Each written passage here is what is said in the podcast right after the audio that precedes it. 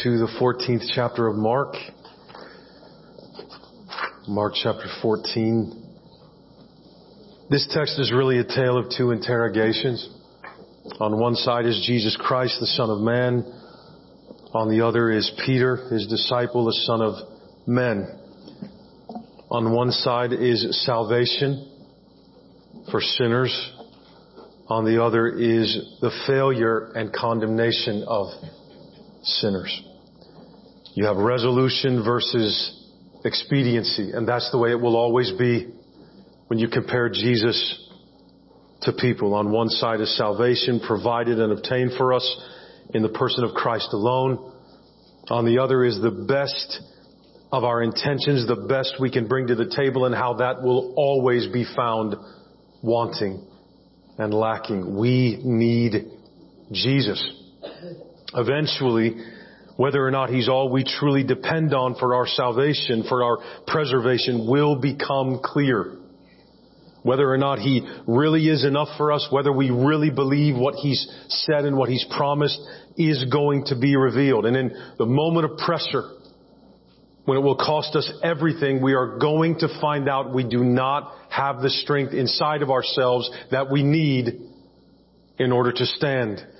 So we had better come to grips with that fact. That if Jesus doesn't stand for us, we have no hope of salvation. None. We are sons of men doomed to the same failures as all who have come before us and all who will come after us. But Jesus is the Son of Man. And in Him rests all our hope for salvation, and He is enough. So let's pray and we'll begin. Father, I thank you for your word. I thank you for your people, and I thank you for this place that you've given us in which to gather. To gather under the work of Christ and under the name of Christ and who He is and what He's done for us. So God, now I ask that you would cut through everything that stands in the way of hearing your word.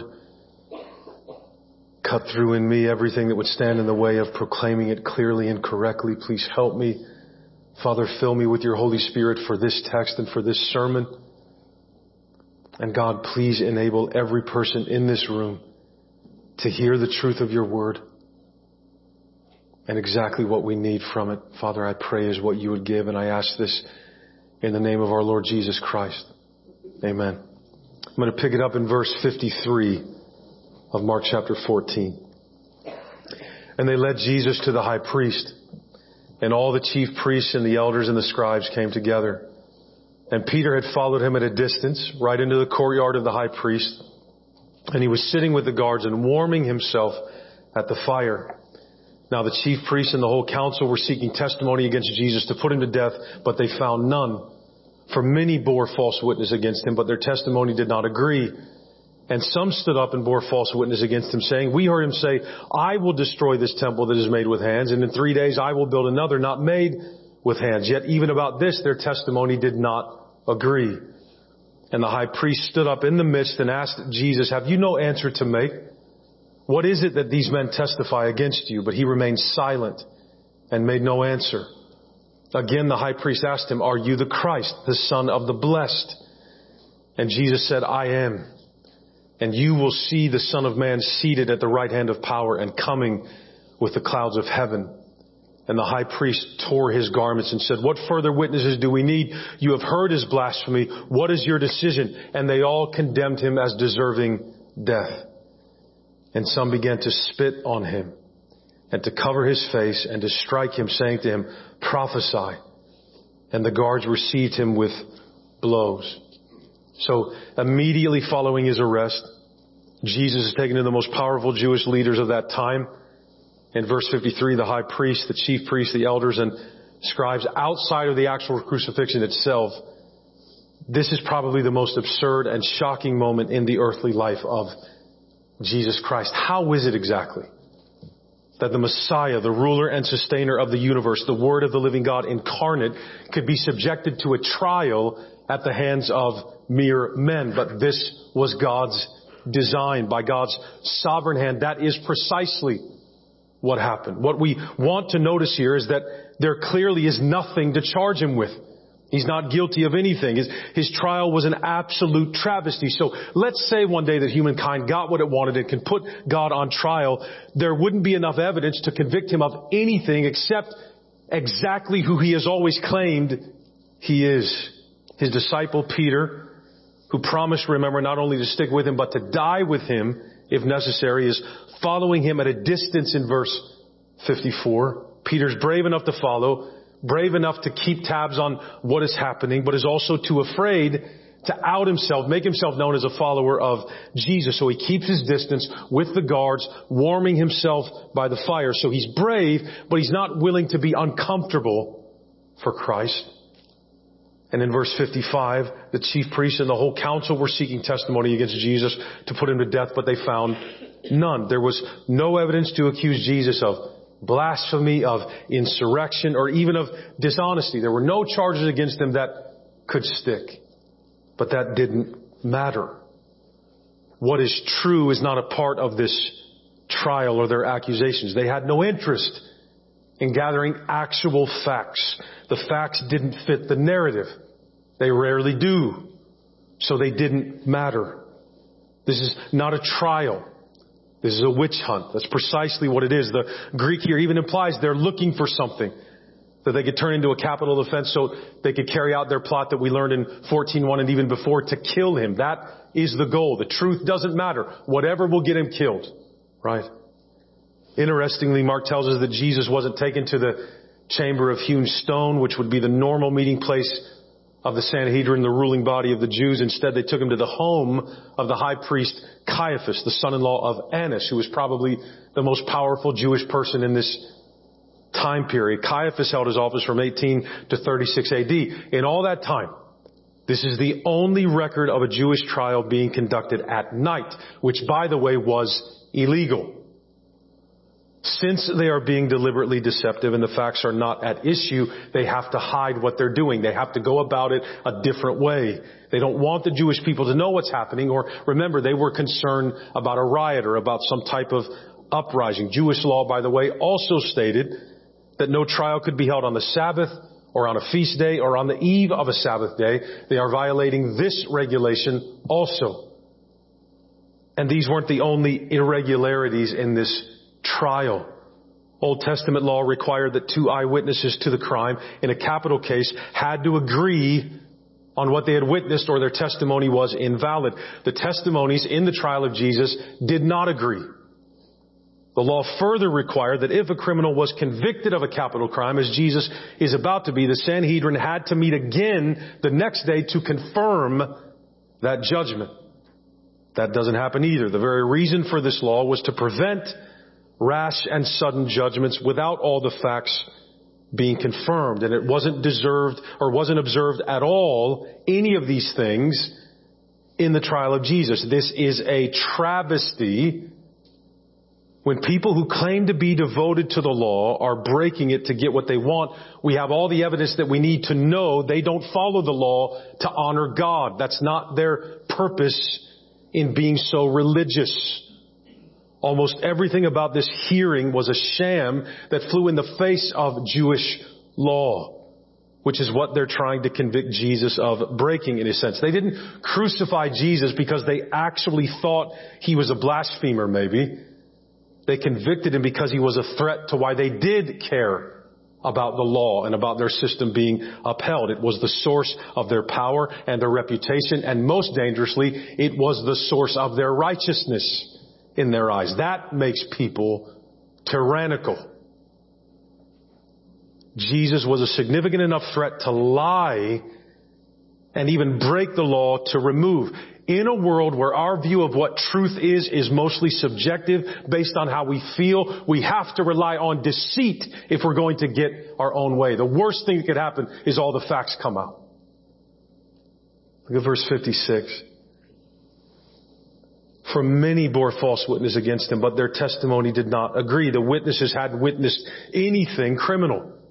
So their stories don't even line up. Then members of the Sanhedrin take their turn in 57 to 59 here, and some stood up and bore false witness against him saying, we heard him say, I will destroy this temple that is made with hands, and in three days I will build another not made with hands. And even about this, their testimony did not agree. The members of the Sanhedrin, the religious leaders of the Jewish people, bore false witness against Jesus, the one who wrote the law. They violated the ninth commandment from Exodus chapter 20 verse 14. Not even these men could keep their story straight. This is all a show. That's how Jesus is going to get crucified. Look at verse 60. And the high priest stood up in the midst and asked Jesus, have you no answer to make? What is it that these men testify against you? But he remained silent and made no answer. The refusal of Jesus to speak would have been infuriating for those putting him on trial. Lies being believed, after all, depend on one's ability to actually blur, blur the truth, blur the lines. Jesus gave them nothing to work with.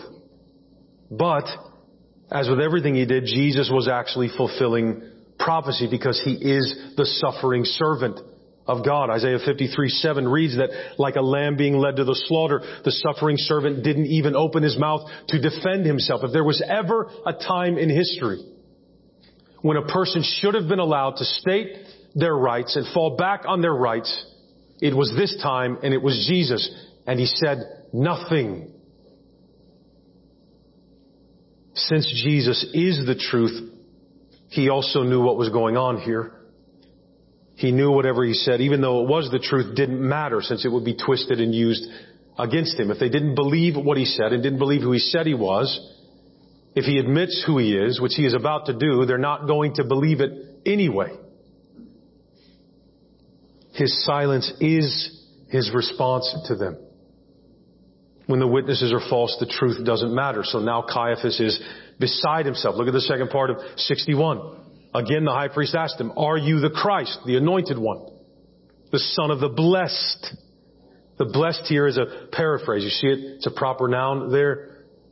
It's basically shorthand, a circumlocution for the sacred name of God. Jews often avoided saying the sacred name of God, so they would say the blessed instead. Just, you know, so he says the blessed here. We wouldn't want to be blasphemous. We wouldn't want to lack any decorum here. They want Jesus to say it, to admit he thinks he's the Messiah, the anointed one, the Son of God, since that would surely prove to people that he was guilty of a crime deserving death. Whether he actually was the Son of God, again, that makes no difference. They aren't going to worship him. They want to kill him. Remember this. If Jesus has been telling the truth about God and about salvation, these men are out of business. Those who would peddle the law, and they're still around, they always will be. Those who would peddle the law as a means of power and reputation have to lie and manipulate and create rules. If this Jesus, the one we read about in these four gospels and was prophesied of all uh, uh, prophesied of all throughout the Old Testament. If he is who he says he is, if he is the Son of God, then forgiveness of sins and acceptance with God comes by grace through faith alone which means even sinners, even those who can't obey, might be saved and become God's own children. It means even sinners may partake in God's promise of salvation. The law peddlers, the sin sheriffs, the power hungry have no leverage if Jesus is the truth. Not even Satan can condemn us if Jesus is the truth. So you see what's at stake here. This is the fight of human history. This will determine how salvation can be obtained if it might be obtained at all. This is the key to living forever here. This is it. This is what's on the line. All throughout his ministry in the Gospel of Mark, we've seen what is often called uh, by commentators and things the, the messianic secret or the alleged messianic secret that uh, whenever someone realized or believed that Jesus was the Messiah and they proclaimed that, he would tell them, not to tell anybody else. Most of the time, he was trying to avoid causing too much commotion before it was this appointed time. He had things to do before it got to this. But now it is that time. There's no longer any need or any point to secrecy. So when Caiaphas asked him if he indeed was the Christ, the Son of God, in verse 61, Jesus proclaimed in verse 62, I am. And you will see the Son of Man seated at the right hand of power and coming with the clouds of heaven, meaning the Son of God is the Son of Man, and the Son of Man is the Son of God. Jesus again references Daniel 7. And notice this. First of all, Jesus calls the bluff of Caiaphas in verse 62. He also uses shorthand for God. And reminds Caiaphas that the blessed, who Caiaphas is willing to call him, is also the power. God knows what these men are doing and they will give an account. They think they're acting by their own authority. They are acting by the authority of God. The power they're using in this moment to get the Son of Man killed is nothing compared to the power that God will destroy them with if they do not repent. Once again, Jesus references Daniel 7 and the fact that the Son of Man is going to ascend, go to the Ancient of Days in victory, and be granted all authority in heaven and on earth. And by their crucifixion of him, they are going to send him to that very place. They are, they will give him his ride to his seat on the clouds of heaven. God is sovereign over all evil, beloved. He makes it his servant to accomplish his salvation. That's whose side you want to be on. In their lifetimes, the lifetimes of these men, the Son of Man would be glorified at the right hand of the Father. For in Daniel, he came to the Ancient of Days on the clouds of heaven. That is the coming I believe Jesus is speaking of here. The one that achieves the very enthronement these men deny. Well, the truth hurts, right? Verse 63. And the high priest tore his garments. What a display. And said, what further witnesses do we need? You have heard his blasphemy. What is your decision? And they all condemned him as deserving death. Throughout the Old Testament, when someone ripped his garments, it was a, sound of profound, a sign of profound grief or rage. Even Caiaphas is furious. He's equating Jesus' statement with blasphemy. And how could anyone be so respect, uh, disrespectful as to blaspheme God? Well, it was all nonsense. The, the Jewish law very carefully defined the sin of blasphemy. If we wanted to get technical, to be guilty of it, a person has to curse the name of God directly. Jesus hasn't done that. He hasn't blasphemed. The Jewish religious leaders, however, equated what he had said with blasphemy, even though it wasn't according to the law. Their charge was without a legal foundation. Jesus never broke the law.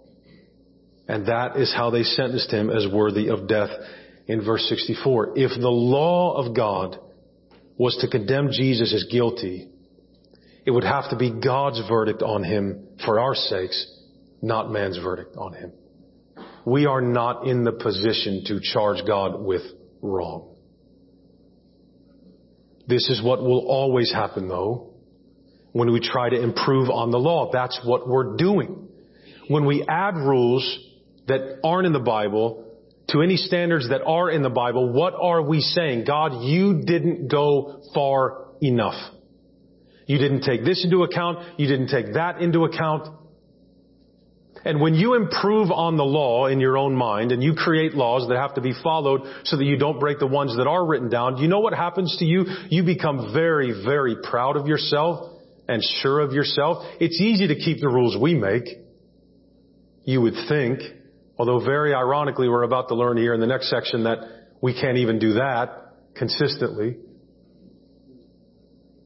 But this is what will happen when we try to improve on the law or outsmart God. We'll become so self-righteous, we won't be able to see our denial of Jesus for what it is. It's blasphemy. We're telling God He's a liar, that He cannot be trusted, that His word is not true, when we deny who His Son claims He is. We're not fit to create or improve then on law. We're not made for this. The knowledge of good and evil wasn't part of what we were given. Right? We took that in the fall because we thought we knew better than God. This is where it's gotten us. The law is God's prerogative, beloved. It is holy and righteous and good. We don't produce that kind of fruit. What we do with the law, even the ones we make, we break it. That's what we do. Or we build new ones so that nobody sees us breaking the ones that already exist, right? We, we love to do that as Christians. We love to make rules and standards of godliness that God didn't prescribe and keep those because then it covers up the fact that we aren't obeying what is there, right?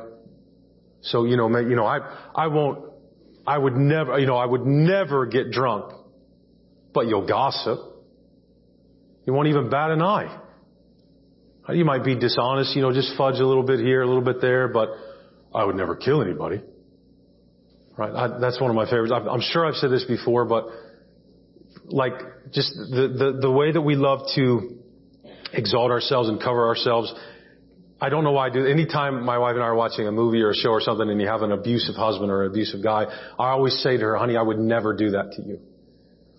When I asked my wife to, I asked my wife's parents if I could ask her to marry me. It was her mom and dad. Christy's dad was a Green Beret, retired, thank God. But he was, he was a, still very scary. And I, I mean that. There was, he, there was something about him that was just like, man, I, I honestly bet that like he watches me sleep and I don't even know it. He comes to my apartment, just stares at me in the bed, you know. But when I asked, I, I asked, you know, can I, can I marry Christy? He, he didn't say, he was clipping his toenails. The whole time. I think I've told you that before. Which is really unsettling when you're asking a girl's dad if you can marry her and he's clipping his toenails. So, he's not saying anything and I keep trying to sweeten the deal. Like I, I said, you know, I promised to take care of her. He's just staring at me, clip, clip. I'm like, uh, I, you know, I promise I'd never hit her and he stops. And he stares at me for about three seconds and he says, I know. right?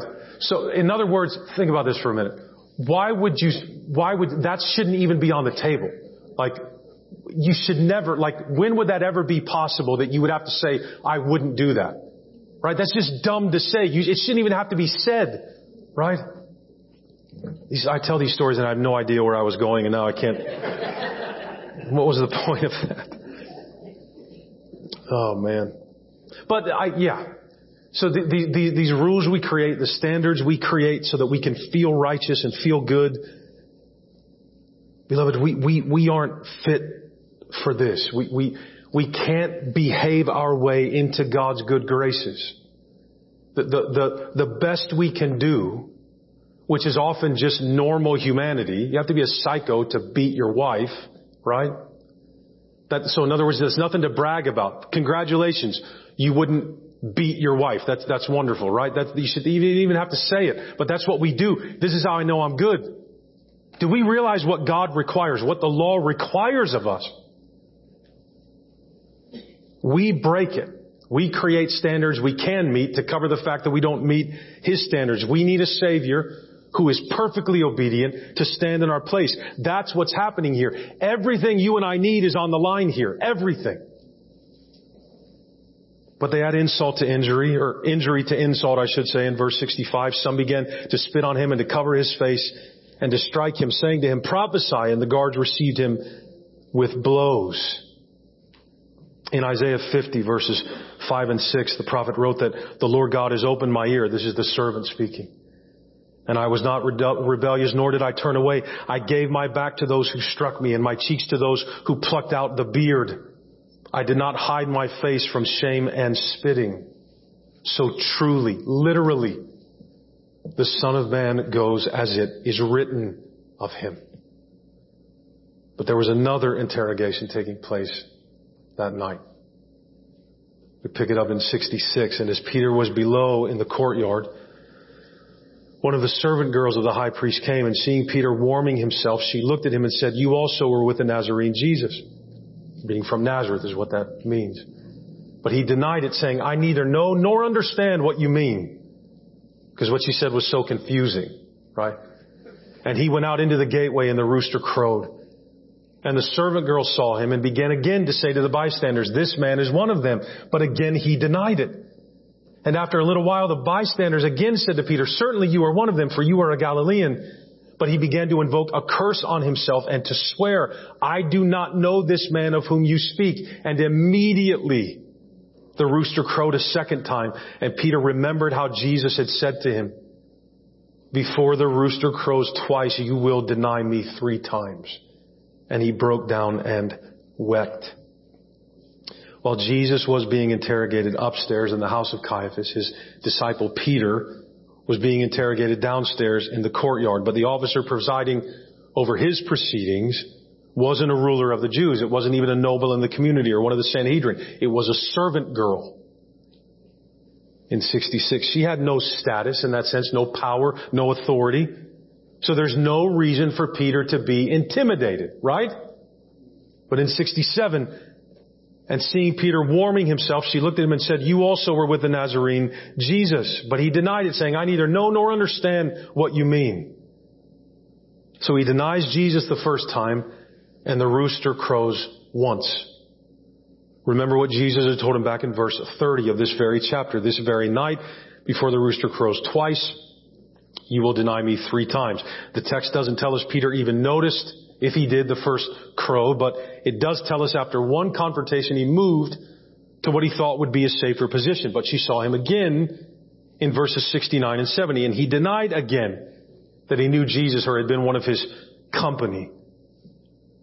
In the second part of verse 70, and after a little while, the bystanders again said to Peter, certainly you are one of them, for you are a Galilean. But he began to invoke a curse on himself and to swear, I do not know this man of whom you speak. So the third time he denied Jesus, he tried to emphasize it, back up, guarantee his word by swearing or cursing.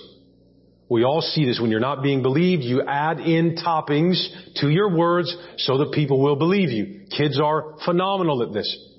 I promise, I promise, I promise, I promise it was, you know, right, that, that's what we do. There, there's no authority behind our words. You have to justify them. He might have just used crude language. It's more likely, however, he uttered some kind of solemn oath. I swear in the name of God, I don't know the man. Jesus had been convicted of blasphemy upstairs and was innocent. And blasphemy is actually being committed downstairs. But that man's not on trial. And in verse 72, immediately after this third denial, the rooster crows for a second time. That's when Peter wept. When he remembered what Jesus had said. It was then he contemplated what he had done and he broke down and wept. In the book of Matthew 5 verse 37, Jesus is talking about the purity of one's intentions when speaking. When he told his disciples, let your yes be yes and your no be no. May your, your word be so reliable that there's no need for you to swear that you're telling the truth or to promise you're not lying. There's no need for that. Let your word be so pure and true that there's no need for any of these extra toppings to believe you. But unlike Jesus, Peter wasn't telling the truth. He did know Jesus. Of course he did. He had been with him for three and a half years and he had promised just a little while ago couple hours ago, not to fall away even if all the rest of the disciples did. And they did. If I must die with you, I will not deny you, he said in verse 31. And look, he's the only one following at a distance that we read about.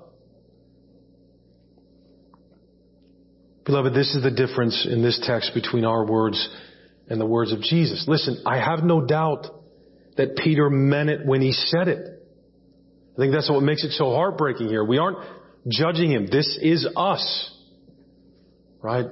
He meant it when he said it. He didn't have the ability to keep his promise. He's a son of men. He's not the son of man. Jesus did have the ability to keep his promises. Notice how easily authority can be gained in this world. Notice how easily you can get it in your hands. All a person needs, no matter who they are, they could be a servant girl, is the leverage of knowing better than you do what is true, right? What the facts are. She had no authority whatsoever in Peter's life until she had something to hold over Peter's head. Now she might as well be the executioner herself. Peter has to run from her. He has to hide from her. He was taken to trial and tested. His big fight came. His big moment came where, will you keep your promise or not? That didn't come at the hands of Roman soldiers. It didn't come at the hands of the Sanhedrin, whom he expected to have to fight. He thought he was up to that challenge. He was taken to trial by a servant girl and some bystanders trying to keep warm. And he folded because he was afraid of the truth. and what it would mean for him if he admitted it. Jesus possesses all authority in his person. He is the Son of Man. So when he is interrogated and put to the test and is beaten and mocked and spit on, he could very simply state the truth, no fluff, remain quiet, because he has no need to protect himself from anything. Right? That's, that's what it is to know your delight is to do the Father's will. What is there to fear? That is how committed he is to his Father's will. We fold when our security is threatened in the least little bit, regardless of what our intentions are. Jesus never folds. We are sons of men. He is the Son of Man, the one to whom God will give all authority in heaven and on earth at his own right hand. Jesus could have claimed his rights here. Again, couldn't he? He could have taken advantage of the law itself very easily to defend him, to make this stop. This proceeding is illegal. You know, you don't have the right to do this. The, the testimony of the witnesses doesn't match. It's a mistrial. This isn't how a lawful trial should be conducted. He said nothing. He opened not his mouth. What if you and I are put on trial? What's the first thing we're doing? Defending ourselves. Claiming our rights. Why? Well, because we have them. So did he. That's not how you determine what you do. I have the right. No, but Jesus had the right. That's not how we determine what we do. We belong to this man. We determine what we do based on what God has revealed. Salvation is more important in this moment than his rights. So he doesn't defend himself. When we're brought on trial for our faith, I hope we aren't thinking, well, I'm going to claim my rights. Your rights are not, your preservation is not required in that moment. The proclamation of the gospel is required in that moment. We are not Americans anymore, beloved. We are Christians who happen to live in America. We are way too passionate about our citizenship on earth than we are about our citizenship in heaven. That can wait, right? No, nobody wants to hear that. I know. I know. We're obsessed with defending ourselves and preserving ourselves and making sure everybody knows. Well, I, I love hearing people talk like that. I love it. Because we, we, we all do it. When I, I say something, right, man, if I notice it, I'm saying something. It's my right. I, I, it's just, it's like, man, you ever heard of the trial of Jesus? He opened not his mouth. Why? Because he was, he didn't have the right? Yes, he did. So why didn't he open his mouth? Because salvation was more important than anything else. Obtaining eternal redemption was the reason for which he was sent by the Father.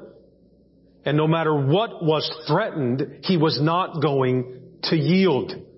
He is the polar opposite on purpose in Mark's story of Peter, that Peter is probably telling to Mark as he writes. For Jesus, when it was time to put his money where his mouth was, when it came to his promise to submit to the Father's will, the Son of Man succeeded when at the very same time, the very same night, the very same scene, a Son of Man failed. That's what we do. We always have. We could be in a garden without a sin nature, with everything we need at our disposal, and no death threatening us, and we will still pick our own way over God's. That's who we are. That's it in our DNA right now. And if you're redeemed, praise God. The Spirit lives in you, but you are still also flesh. And your flesh wages war against your soul. And the primary way it does, that's not even talking about the devil. It's talking about your flesh. This wages war with my redeemed soul. And how does it do that? Normally by telling me what Satan did. Did God really say? Right? Verse 72 then serves simply to remind us again that Jesus is always right. The quote comes back in, but we knew it. We just heard it earlier in the chapter. We know that Jesus said that. It's still ringing in our ears. Why does he say it again? to remind us that when Jesus speaks, it is the truth. He's always right. In other words, we come to the end of chapter 14 realizing that Jesus' insight into us and what we're actually capable of will always be more accurate than our assessment of ourselves and what we're capable of. We need Jesus to lay us wide open for what we are because only Jesus has the ability, the authority, and the will to save us. Beloved, there's nowhere. I want you to notice the wording there. Peter is following Jesus at a safe distance. Right?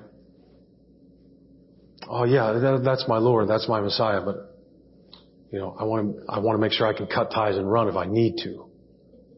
Right? There's nowhere in heaven or on earth that we will be safe from what it will cost us to truly believe in Jesus.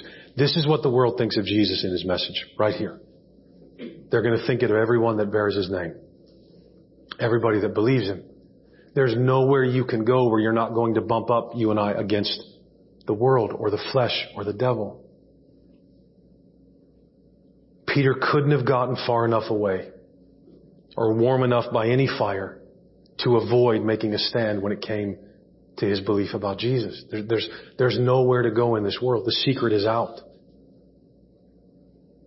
There is no safe distance from Jesus. There is no safe distance from Jesus. None. There's nowhere you could both follow him and safely preserve your life and all that you want in this world. There's, there's nowhere you could follow Jesus and preserve all your rights. I, I think that might be, if we got underneath our own insides of what's going on, it, it's very easy to talk about whether or not you die for Christ when you're not being threatened. Right? You can't follow Jesus and preserve all your rights. You, you, you can't do this. So eventually, whether or not you really believe in Him is going to come out, right? And it, it, look, it doesn't just come out when you're being threatened with death and with jail.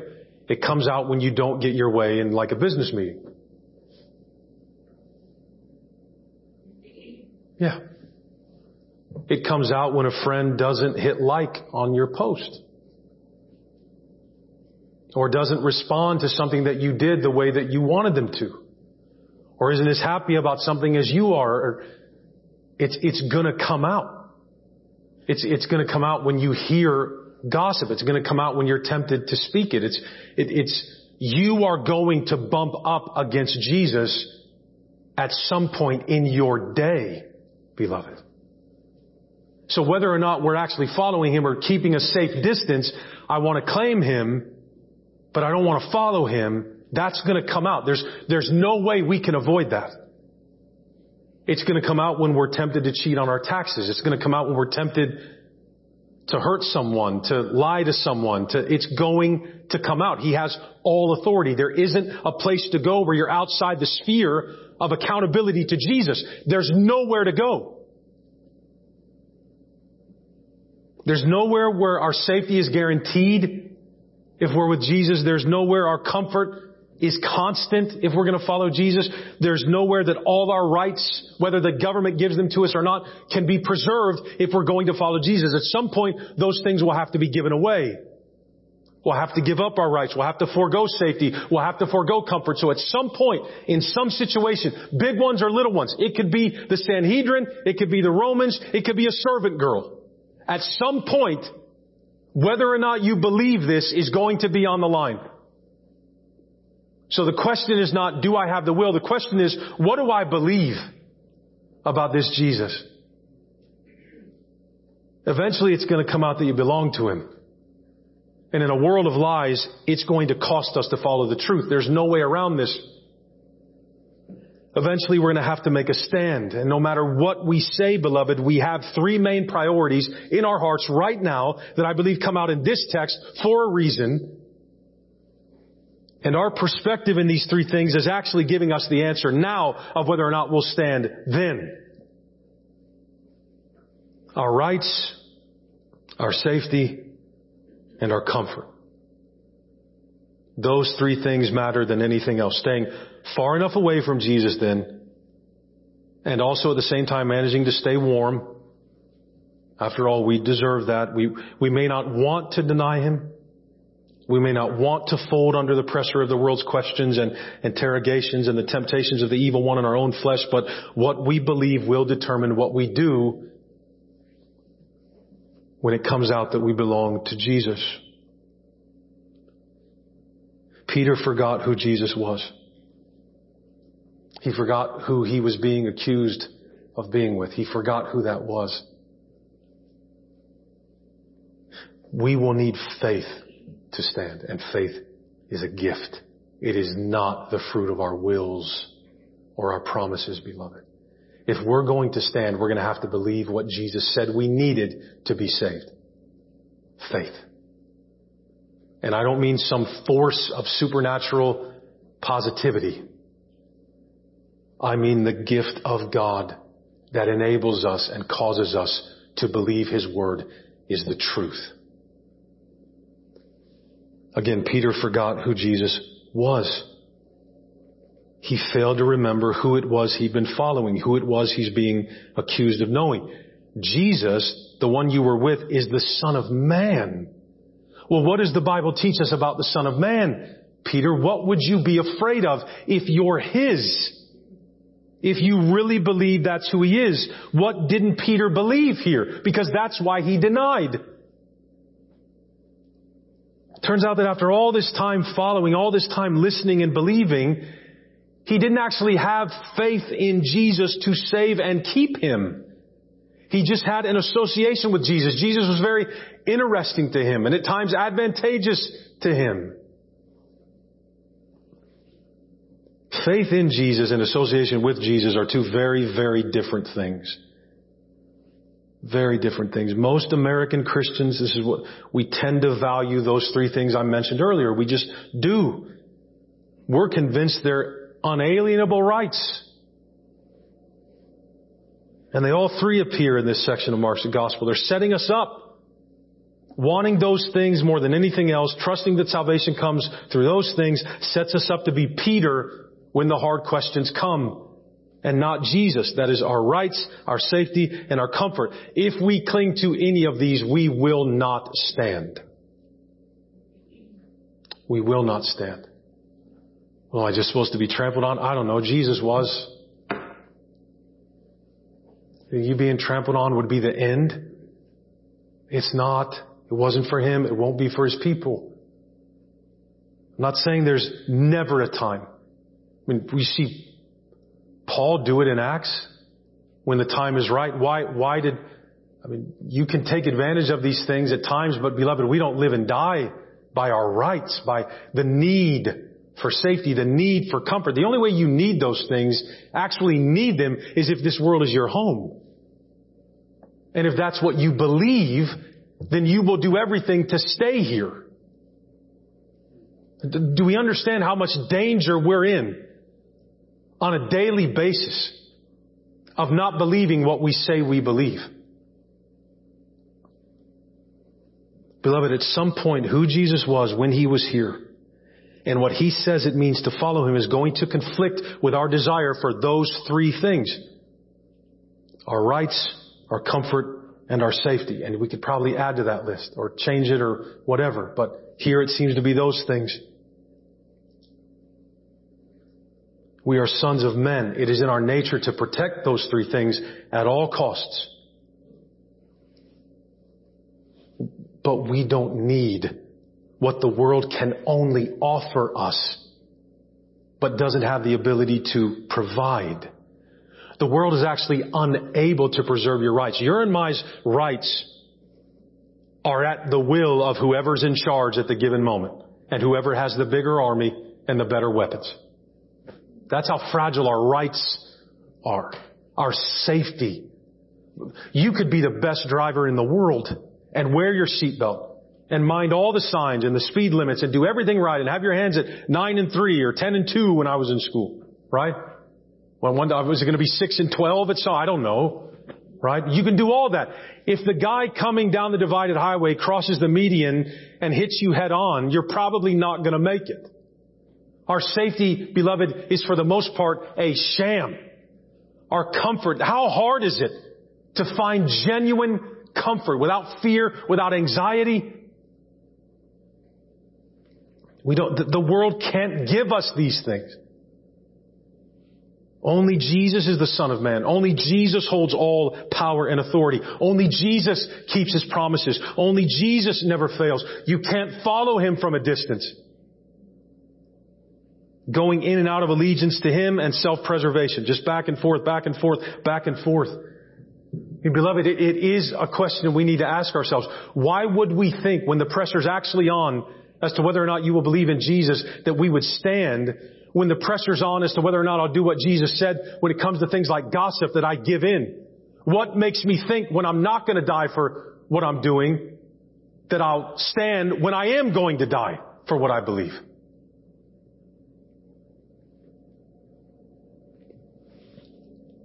Our wills are insufficient. Jesus is the only way. Safety comes only from being hidden in Christ. That's the only safe place to be in the universe.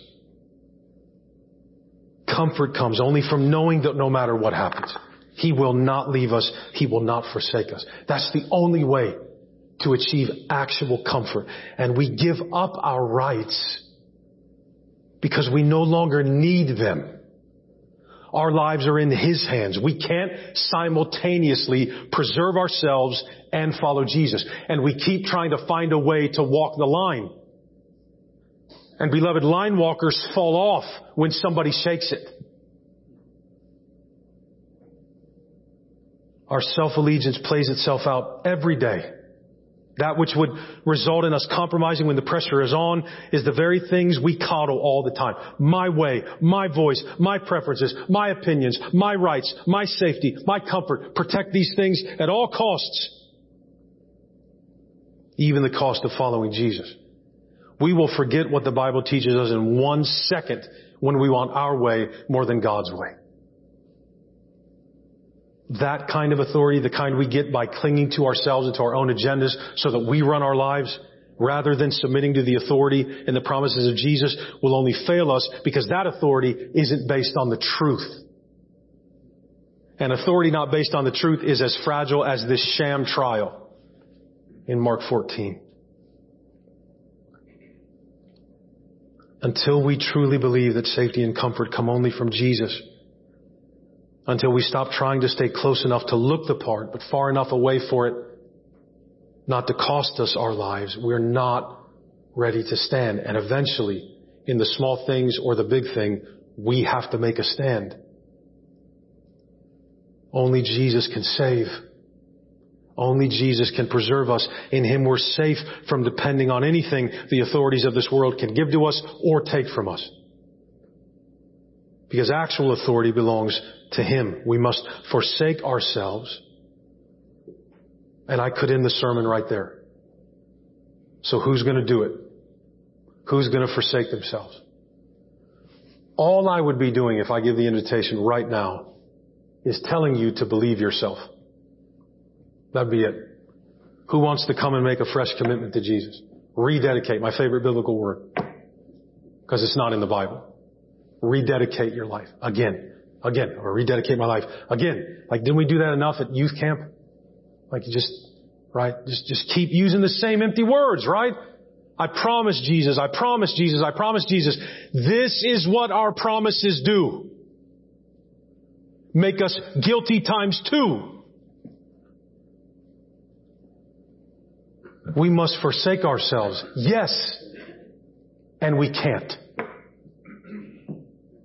And Peter shows us that even when our intentions are good and we have made the promises and we do mean it, we can't do it.